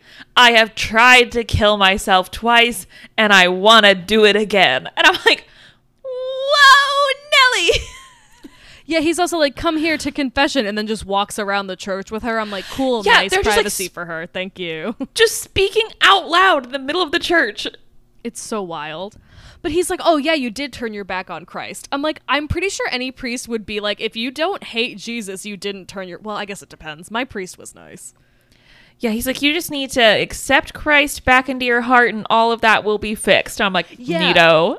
Yeah, that's like another problem I have. It's like, well, if you just love God, you'll never feel anything bad again. And it's like, it's like, I don't Hmm. know about all that. Yeah, and like religion can offer people an enormous source of comfort, and that's beautiful. Yeah. But he's like, you just won't ever feel guilt again, and I'm like, huh? Right. Like, there's a phrase called Catholic guilt you may have heard of. Interestingly, though, he's like, embrace Christ, trust again, and I was like, that's gonna be a lot harder than you're acting like it is. That's a big ask. But she like comes home from church and she feels a lot better. And Michael's like, well, maybe you weren't imagining things. Like, I want to check this house out. Um, yeah, it seems like he's like really trying to help. Yeah. And And, so- like he functionally is, which is really odd to me. Yeah, given they're like, like, what we will learn about him is so strange. Yeah, they're like poking around and looking at stuff, and they're looking at all these books on. I believe it's Charles Chazen's quote unquote apartment. Apartment. They're looking around in what she claims to be Charles Chazen's apartment. They're looking at books and stuff, and she's pulling the books down, and she says something. She's like, "These books are like fake. They all say the same thing on every page." And he looks at and he's like, "What the fuck are you talking about?" and he's like, "Okay, like write down on this piece of paper exactly what you see in this book." And she's writing down all these fucking Latin words, and we see like plain English written on the actual Right. book. And she's writing Latin, and he's reading it out loud as she's writing it. And I'm like, "Do not read the Latin." Never read the fucking Latin. You're so right. Don't read fucking incantations out. This was a turning point for me though, because like up until now, I was like, is Michael gaslighting her? Like, is he Mm-hmm. somehow in on all this? But like, we see that she's not seeing what is actually Yeah. there. You know what I mean? Yeah. It was also this interesting thing because in Hannibal, this happens where like he gets asked to draw a clock, and if the clock is fucked up, it means like he's experiencing encephalitis, I think. And if it's not fucked up, he's just committing murder for funsies. And I was like, oh my god, draw a clock, draw a clock, write the Latin. That was exciting for me. But he's also like he's like it seems like he's like trying to clear her of this like potential murder charge because he's Yeah. like, well, no, there's no way there could have been blood here, and she's like, the carpet was a different color, and it's this whole fucking thing. That's he like turns so fast and goes full detective mode. He's like, I'm gonna talk to professors. I'm gonna talk to priests. He like marches into his professor's office and he's like, translate this Latin.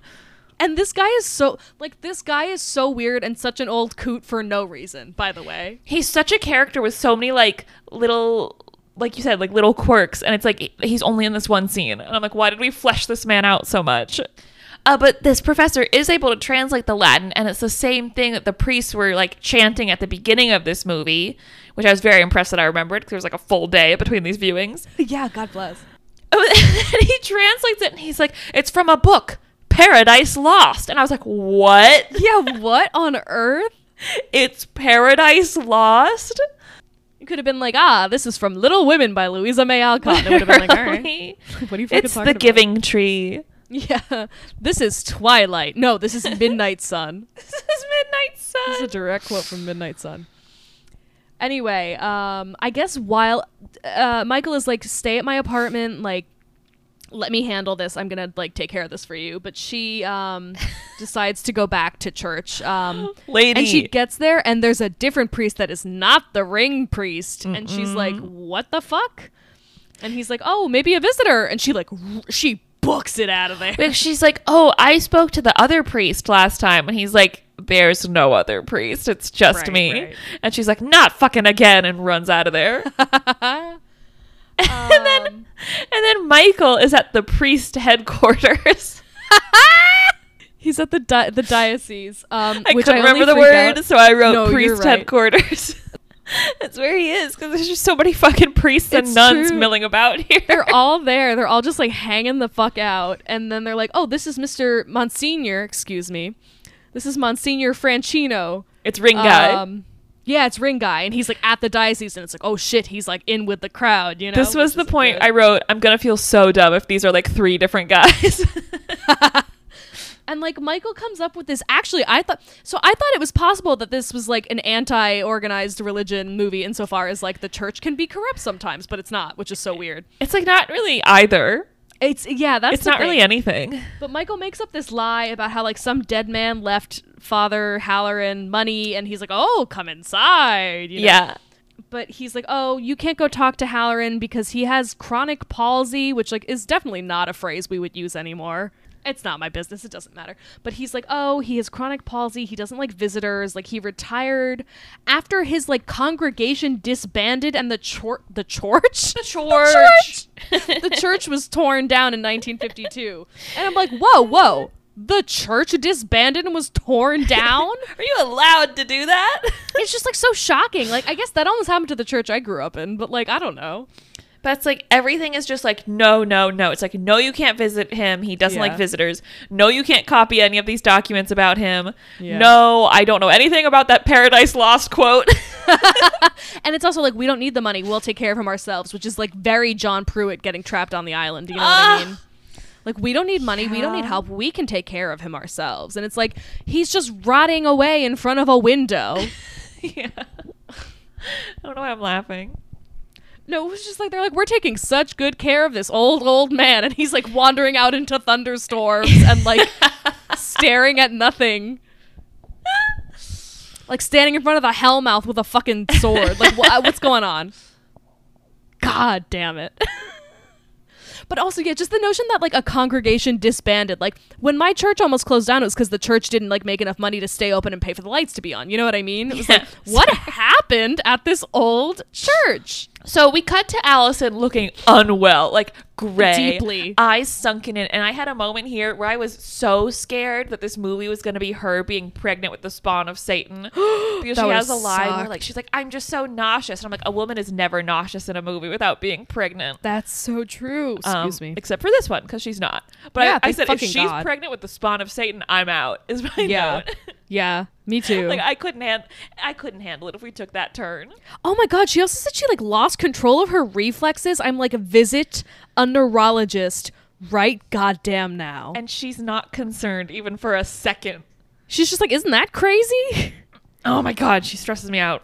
And like, in comes Michael being like, all right, I'm breaking into the diocese. Yeah, he goes and finds like this criminal friend of his. I don't know Yeah. who the fuck this is. Jennifer's like, Perry called. He wants to meet you in the Grand Army Plaza. And I'm like, what are we talking about? He meets his criminal friend in the middle of the night to help him break into the priest headquarters. and you guys, we're about to get so much fucking information. So please bear with me. Oh god, yeah. So, what they learn from these files is I'm going to take a stab at it. Tara, you I think you zhuzh it up it. when I'm done. The thing I'm sitting on is that Chris Sarandon looks really hot in all black. Um, does, you're doing right. espionage to protect his girlfriend. like so a you're little- probably gonna have a lot more to say than I do. like a little cat burglar. Yes. So, there is a chain of people, Mm-hmm. which are referred to as lay people, which is a term I've never heard, which is Oh. like someone like people who are like deep into Catholicism, who are like priests and nuns and stuff, refer to like regular people as lay yeah, people. yeah, yeah. I'd It's like in layman's terms. Yeah. Yeah. So there's a chain of lay people who attempt suicide and then sometime later become priests or nuns when the person like in the chain before them dies. yeah. So they'll be like a priest or a nun, that priest or nun will die and their spot is like immediately taken over by someone who has previously attempted suicide. Yeah. That's pretty much it. Very The only- intricate to me. The only gag is that like they open up a file on Halloran and they're like William O'Rourke and there's a picture of him next to the picture of Father O'Halloran and like it's the same person. Mm-hmm. So it's like if someone has ever attempted suicide, when their successor in the the priest nun chain dies, they like become quote unquote like a whole brand new person that is a nun or priest. Yeah, because then, okay, get this. He opens a folder and there's a picture of Allison in it and like a blank spot next to it. And he looks at it, he's like, okay, um, so Halloran is gonna die tomorrow and Allison is gonna go missing and become Sister Teresa. Yeah. Okay. the way he says it is so good and so dramatic. He's like, It it, says like she's gonna go missing on July seventeenth, nineteen seventy six. Dot dot dot. tomorrow. And I'm like, thank you for clarifying. So I'm like, how am I supposed to know what month it is? I know. It's like I don't know what goddamn. It's July. Since when? No one's dressing for July. no one. It's It's. April at best. Shut up. Not you. So he comes back to the apartment where Jennifer has been like looking after Alice, and he's like, Jennifer, I gotta go do some stuff. Don't leave Allison alone after midnight. She'll turn into a pumpkin. And she's like, You're very upset about something. What is going on? He's like, I can't tell you. I was like, I think you can explain it. It's like the church is gonna murder your girlfriend so she can be a special nun. And There, I Jennifer's did it. Jennifer's like, I'm having a party tonight. I can't do this. Yeah, he's like, My girlfriend's gonna die. And she's like, Sorry, I'm busy. and he's like, okay, take her to the party. So they like prop her up like she's like so visibly unwell. They're like, we're going to a party. They weekend at Bernie's her. She's like half dead, and they're like, Oh. Like, let's put you in your little nice virginal white dress. Yeah, she's like on the couch in tears, and he's like, "Okay, bye, love you, see you later." And like to Jeff his Goldblum's credit, there. Jeff Goldblum is there, and he's gonna be kind of important in a minute. I was very proud of him for getting screen time, Yeah. um, like as if it wasn't written in the script already. But sometimes they don't be like that. They'll just be like, "We need someone to do something," and you get to be like, uh, "Me, I'll like, do I it." can lift her. yeah, yeah. Like who's here? Who here is strong enough to lift however much? Like Me. eighty pounds soaking wet. He's, like, "I got He's it." like, I'll do it. Do my screen time. He's a full beanpole. But like at this point, I'm like rooting for Michael because he's like, no, I'm sorry, I have to. Like he's not being callous about it. He's being very like Raul Deshani of like, I gotta Yeah. go shoot some guy in the face. Like I'll be back later. I love you. There's urgency. When the clock strikes midnight, his girlfriend's gonna turn into a nun. Oh this God. is the nun. he's like, I'm never gonna get to fuck her now. This is the nun. Pray for the devil. Pray for the devil. Pray for the devil so I can fuck my wife. Yeah, she's like in tears and he's like, I'm gonna go save your life. And she's like, let me go with you. I'm like, girl, you can't walk. Yeah, and then there's like a very brief cut to the cops still like digesting Allison's story. I guess just like remind us that they're part of the movie. oh, I forgot about them. And then it's back to back baby Christopher Walken and baby Jeff Goldblum. So we like briefly Oh, see the cops, and then it's back to the party. And Allison just looking so bad, and this movie making me feel bad. And also, like Jose Ferrer, like is back in the movie because he's fucking Jose Ferrer, so they have to do something with him. So he Yeah. comes back and he's like, "God is with you, Mister Ringman," or Halloran. I don't know who he's fucking talking to. It doesn't matter. so Michael makes it to Allison's apartment. He's got a gun now. I laughed so hard because he sees himself in the mirror and gets startled. Yeah, I was like, "Me too, buddy." I thought he was gonna like shoot at his reflection. He gets so spooked. I literally wrote, "Oh wait, I love him. He better not be a crooked lawyer." Well, we're almost at the end of the movie. literally. Um, so basically, um, he gave Jennifer such explicit instructions never, ever, ever to leave Allison alone.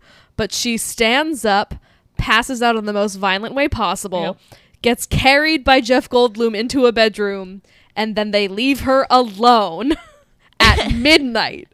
Literally at like exactly midnight, and she like. I guess somehow gets out of the bed and is then running down the street and running to her apartment. And I'm like, you literally were given one task. Literally. You had to do one thing, Jennifer. Nobody was able to do anything they were asked to do. He was like, "Babe, please stay here. Jennifer, please make her stay here." And they were both Nope. like, "No." Walking home alone. Michael's at her apartment, like prying wood off of the walls. Yeah, at one point she like touched this one panel that's a different color than all the other walls, and I was like, Mm-hmm. "Hmm, is that going to be important later?" And then forgot about it because it took a very long time to come Yeah. back. He's prying panels off the walls to reveal um, spooky writing. It says it's just like a giant warning, basically, and ends with "Abandon hope, all ye who enter." And then Yep. he can't quite finish it because as he's reading it, we see spooky, scary someone coming down the stairs. It's uh, what's his fucking face, Halloran, the priest, standing behind him, just like growling, "The entrance to hell." the one line I think John Carradine gets this whole movie. I know what the fuck. So weird. I also forgot then- about the sorry, cops. Sorry, this isn't super important, but like the cops are still suspicious of Allison. And Christopher Walken gets this incredible line where he goes, All killers, all dead. She went to a party with eight dead murderers. I was like, where are you from? He's Christopher Walken. he is. It was so good. I'm sorry. I just wanted to say No, that. okay. So then after scaring him, Halloran like retreats back up the stairs and Michael is just like following him, just yelling at this milky old man, stalking Yeah. him up the stairs. He's like, talk, you bastard. I was like, I don't think he's the one orchestrating all of this. And it's like they're going very slowly because Halloran doesn't move very fast. So he's just like one step at a time, like menacing him and yelling at him. And it's so bizarre. And it's like, if you remember the files you stole from the diocese, it said that this was once a man who attempted to take his own life and then became a priest. You think he's the one who ring led this whole thing?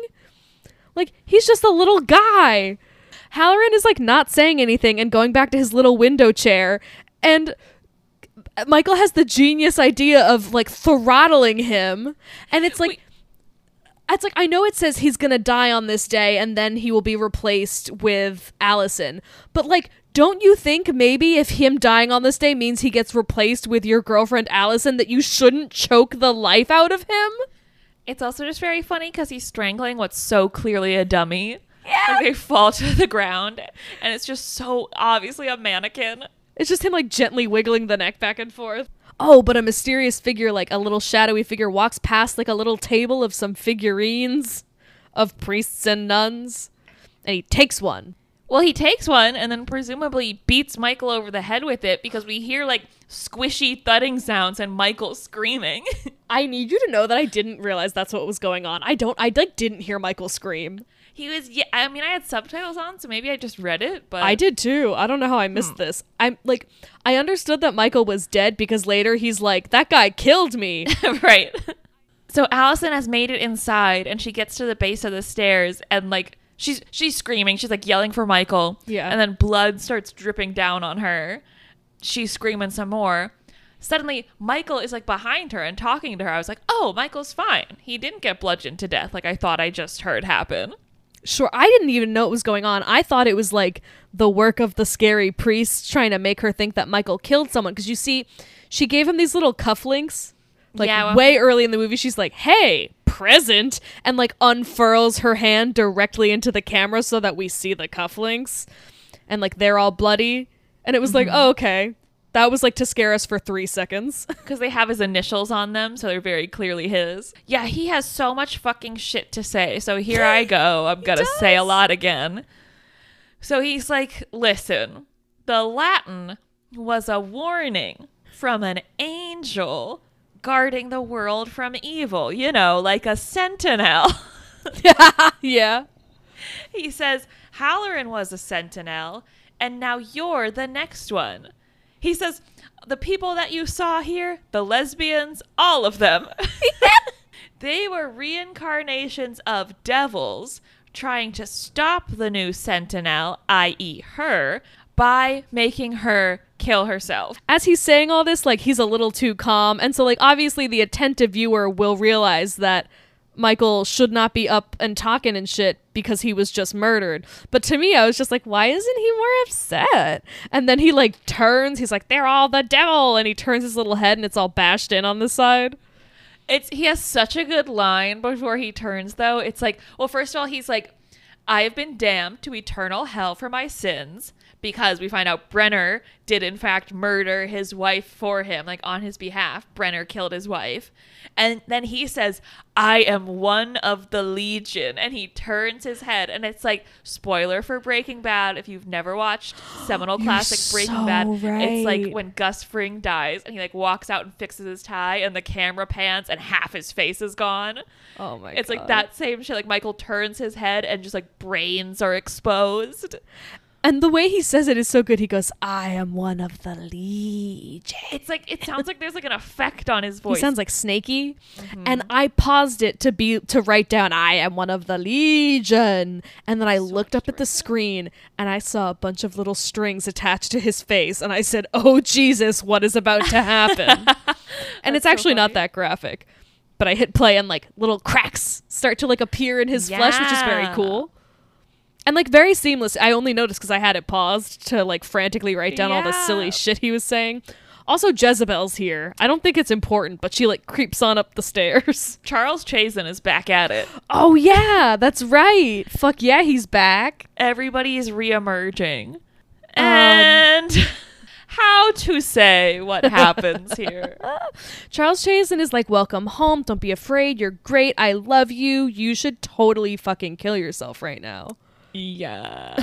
Sorry, like to be crass about it, but like so basically Charles Chazen like r- r- goes up to Allison wherever the hell she is and he's like like welcome home. This is your home like this like house of devils and stuff.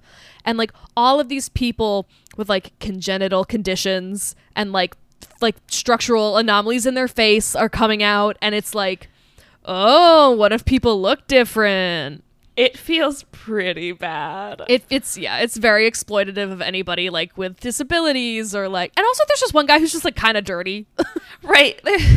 There's just like it's a lot to unpack and I don't feel necessarily qualified or like it's my responsibility to explain this movie because it seems like this No, is some yeah. bullshit. we didn't yeah we didn't make this fucking garbage little people come running out and it's Yes. like anybody who looks different is totally scary and it's like right. Well, it's straight up like these are my deformed minions of hell is like what's going on here. I think that's what he says. Yeah. Like, it's ridiculous. And it's literally just like a bunch of regular people who don't it's look. it's just people who look like that, you know? Yeah. It's like, wow, wouldn't it be so scary if people looked different? and Or- if they were also naked. yeah, right. Oh my God. That's two strikes. Your body Literally. is different and it's nude. yeah, literally. But there is something to be said for employing people who would typically not be employed to act. Um, but he didn't do anything good with this. Like I can't imagine that this would feel good as one of those actors. I mean, Right. they're all like people with their own free will to do whatever they want. I don't want to like infantilize them and be like they were taken advantage of. But like no. I, I, this might I can imagine this felt shitty to watch. Yeah, and like I you know, it's like like actors of color will talk about like having to play roles that are like of a particular stereotype about their racial identity and it's like I would not love to reify this, but I also need to work. Like Right. Yeah. Um, but the cake ladies are back and they have rats. Oh Dead yeah. dad is back. Oh, and I think the, the lesbians are like eating Michael. Oh yeah, they're eating his brains. Yeah. Like for a while. Yeah. Cause like it's very bothersome because like they're not doing anything. It's just like look at Yeah. them and that's the scary part. And I'm like, Yeah. this sucks. It's like wouldn't it be crazy if somebody with like a different facial structure than you walked toward you? Like as soon as it started, as soon as like the first person rolled up, I was like, Yeah. oh God. Yeah. Like it's like anyone and any like anyone and everyone different. Like little people and like people who have like s- like burn scars. It just sucks so bad. It's not. It feels bad. Uh, but all these people, all these uh, minions of hell, want her to kill herself so bad. Everyone chases her up to the priest apartment and Charles Chazen like shoves a knife in her hand and is like become the queen of hell or whatever. and he's like he's like kill yourself so you can be friends with us. It'll rock. like Literally. he's And like bliss yeah. blossoms from friendship or something and I'm like I don't know about that one. She's like, yeah, okay, bet. So she takes the knife and she's like holding it up to her wrist, like about to follow through. And then Oh yeah. Halloran and the Monsignor appear with a big cross fighting off the hell minions. And they're like, stop. And it's like, oh, okay. that was all she needed to hear, I guess. we rebuke thee or what fucking ever they're like walking through the crowd of little hell people No, literally. I was like, this is like the Christine Sydelko vine where she's filming that dog screaming, the power of Christ compels you. so and like they make their way over to allison she grabs onto the cross and like the hell minions just start like falling apart like their faces just start falling off kind of I wasn't even paying attention. I was so annoyed. and that's fine because the movie's pretty much over yeah, literally. Like, like that happens for a little bit and then it's if i'm not missing anything just a cut to the apartment being demolished yeah, no, literally. Charles So, Chazen like- is like, be gone, ye. And I'm like, you're one of them. What are you talking about? And they all like walk backwards out of the room. Yeah, like, I and then John. Carradine and the Monsignor Crucifix Man leave. And then like the building gets destroyed. Yeah, but we see they're demolishing it like to rebuild it because Yeah. like immediately after there's a sign that's like now renting and the same what's her name? Miss Logan. And Miss Logan is showing a young couple around this apartment. It's all like fancy and nice. And they ask about how the neighbors are. And she's like, Oh, you don't have to worry about the upstairs neighbor. She's a recluse. She's a nun. They also make up like one fake neighbor to like dull down Yeah. the suspicions a little bit. They're like, well, there's a like a philharmonic violinist, and I'm like, nice, very Well, that's, like, smooth, good one. the question the question was, are the neighbors loud? And she's like, Your next door neighbor is a violin player. And I'm like, So yes. you just Yeah, invented a loud neighbor. you just invented a neighbor that's gonna be practicing the violin, a very shrill instrument. yeah, that travels really well through like walls. I can Yes. attest. like make up a better lie. And then she's like, but So also a nun. funny. Yeah, and then it's like we know what we're about to see, but we like pan up, and it's like, God, "Hey, Allison ever see it. girl, you look like a corpse." She has cataracts, and her skin's all gray and peely. Yeah, I'm like, how much time has passed? Or like when you become a nun, do you just immediately like your skin ages 40 years or something? Yeah, she just like ossifies. and she's looking out the window just like old Halloran did. And it's the end of the movie. Cool. Yeah. Oh, actually, something else that pissed me off, I think, I'm not sure if I was interpreting this wrong, but as the two priests are like running at her with the crucifix, they're like, well, you tried to kill yourself, but you can redeem yourself. That's the whole fucking thing. Because that's all of that's the whole chain of people is people who tried to kill themselves. But it's like, oh, this will redeem you. And it's like, so is her punishment to be sitting in a chair forever? Like, No, that's her redemption. That's not That's even her thing. punishment. That's, That's her like- reward. that's what sucks so fucking bad. And like, that's the whole thing that, like, if done in this way, Catholicism teaches you, like, you deserve to sit there and rot and, like, lose your sight. Yeah. like, cool. Movie over. Awesome. Movie Huh? over. Uh, final thoughts on the Like- Sentinel? You know that one TikTok or something where she's like, what are they saying? That's my question. Yeah. I like I don't even know how I feel about it because it just like was such a overwhelming experience for me. Yeah, like Chris Sarandon hot. Structurally, this movie was kind of interesting. I think I hate the message if there was one. Young Jeff Goldblum, young Christopher Walken, Yeah, like that. Um, I don't know. lesbians aren't the devil. I'd like to just put that out there Yeah. for those who need to hear it. Holy shit. I guess um what the movie does have going for it is that it's pretty scary. Yeah, that's fucking true. Uh, what do you think that the Bravo TV network chose as the fifth? Nope, as fuck. Um, what do you think the Bravo TV network chose as the 46th scariest movie moment of all time? I am deeply concerned that it's like the arrival of the people like with disabilities. Is that your guess? yeah, I think it is. That's also exactly what I thought it was going to be, but Yeah. it's not. Okay. It's Is it the- dad murder? No, it's not that either. Wait, clarify what you mean. When she stabs her dad in the eyeball? it's like the moment exactly before it's like when he walks by her like when you Oh, see okay. his like figure emerge and then he like walks past her and she goes hello like what the fuck like, Yeah. that's the scariest moment of the movie and she goes hello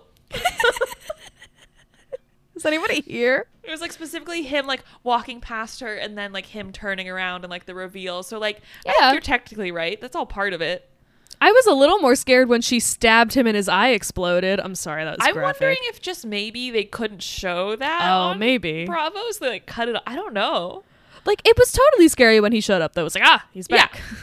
totally scary. Um, Cake sex man. I don't want to see him again. however, it seems like those two guys from the Upright Citizens Brigade, not the Robs. It's like uh, Jesse Falcon and someone else. Oh yeah, yeah. It seems like they're the only two people who have seen this movie because they are the only ones talking about it. That's so funny. Everybody was like, I don't want to talk about this homophobic ass movie. It's literally oh, there's like one woman who is the host of like another like countdown type show, Uh-huh. and she's like, "There's scary people with white eyes," and then Oh it's the God. two Upright Citizens Brigade guys being like, "So this is the plot of the movie, and this is what happens, and this is this lady, and she's a supermodel, and her strap is falling off her shoulder." Like, like very like every single It detail. is a fashion it. sleigh. They're right. They're right. She looks really cool. Uh, That's so but funny. Oh that's literally it, dude. like nobody my else saw it. I'm so happy for everybody else that didn't see it. yeah i don't like i'm I'm certainly going to be thinking about this for a while. Yeah, so like- there's that. I don't necessarily think it's a bad movie. I'm just I'm just against it for its message. It just didn't. It didn't make me feel good. Yeah, and like not in an interesting or like thrilling way. It just made you feel shitty. Yeah, or like productive. Like it was just. Yeah, it didn't really do anything. It was just like, wouldn't that be fucked up? And it was like, yeah, kinda. And it was. Yeah. Hey, Riley. Hi, Tara. Oh, I'm excited. Maybe what movie are we watching next week? Next week, Oh my god. It's time to keep your appointment with the Wicker Man. I was wondering if Wicker Man was next. What's up with me? I'm psychic. Next week, we're watching The Wicker Man from Aw, the year dude. 1973, directed by Robin Hardy. This is one of my favorite movies. I can't fucking wait. love The Wicker Man. It's so cool. It's like exactly what we need after because The Wicker Man is also like a sex movie, kind of. Like a lot of it is about sexuality and shit. Sure. And like it's just like bomb to the soul after this fucking movie. I'm sure it has something interesting to say. Like, Oh just my- given the staying power. I'm just so excited because you love Midsummer, so you're Yeah, gonna love yeah. The Wicker Man. Like Ah, I can't wait. I'm The Wicker Man so is in Shallow. Grave. All good things. All good associations. Oh my god! Oh Jesus! oh, Jesus Christ! Christ! It's so fucking good. If you're not familiar with The Wicker Man, I would love to read the Letterboxd synopsis um, because it starts with a little tagline. I will read it now. Flesh to touch, flesh to burn. Don't keep the Wicker Man waiting. Ooh. Police Sergeant Neil Howie is called to an island village in search of a missing girl whom the locals claim never existed. Oh. Strangers still, however, are the rituals that take place there. This really is reverse Midsummer. Or, well, Midsummer is reverse Wicker Man, I guess. It's so fucking good. I'm so excited. Excited. I love this movie. I can't believe I predicted the movie twice in a row. Well, not the That's so twice skip in a row. Because I was like, oh, 70s horror. I wish we were watching The Wicker Man instead. Thank And fucking now we God. are. Thank fucking God, Oh, I'm thrilled. oh, I love The Wicker Man. I'm so happy. Oh, me too. I'm so excited. Oh, I'm just like looking at the like the header image is the Wicker Man on fire. Yeah, yeah. So good. That's Dude. haunting. Yeah. I love this movie. It's so scary. yay. It's so good and it's sexy. It's also I don't no, actually I'm not going to say what I was going to say cuz if you don't know I want you to be surprised. Oh, that's so fun. Well, if you did watch uh, The Sentinel with us and you need a little Sorry. like Yeah, if you God, really, no kidding. Sorry you had to do that. Um, but if you need a little like a little chuckle and some recovery, um, Riley just tweeted the funniest thing on earth, which was a link to our new The Thing episode with the fucking clip from the Is This Imposter from Among Us. Hello imposter. The way he like I don't know if he was being that funny on purpose, but oh my god, he's so funny. Cuz like you watch the video that's not how he talks. Like Oh, really? his- like he talks normally and then he's That's like, Among funny. Us and I'm like why are you Okay, so then like he's just being goofy. God bless. like, is this imposter from Among Us? Like, why did he do that? um so follow follow us on twitter because and then i retweeted it so you get to see it twice There's a lot of um, good stuff there. follow us on twitter at riley cassidy one and at tara ellwood i'll let you guess who's who um, and also follow the podcast itself on twitter and instagram at fright your life and join us next week as we try to give you the, The fright, fright of, of your your life. life. Ooh.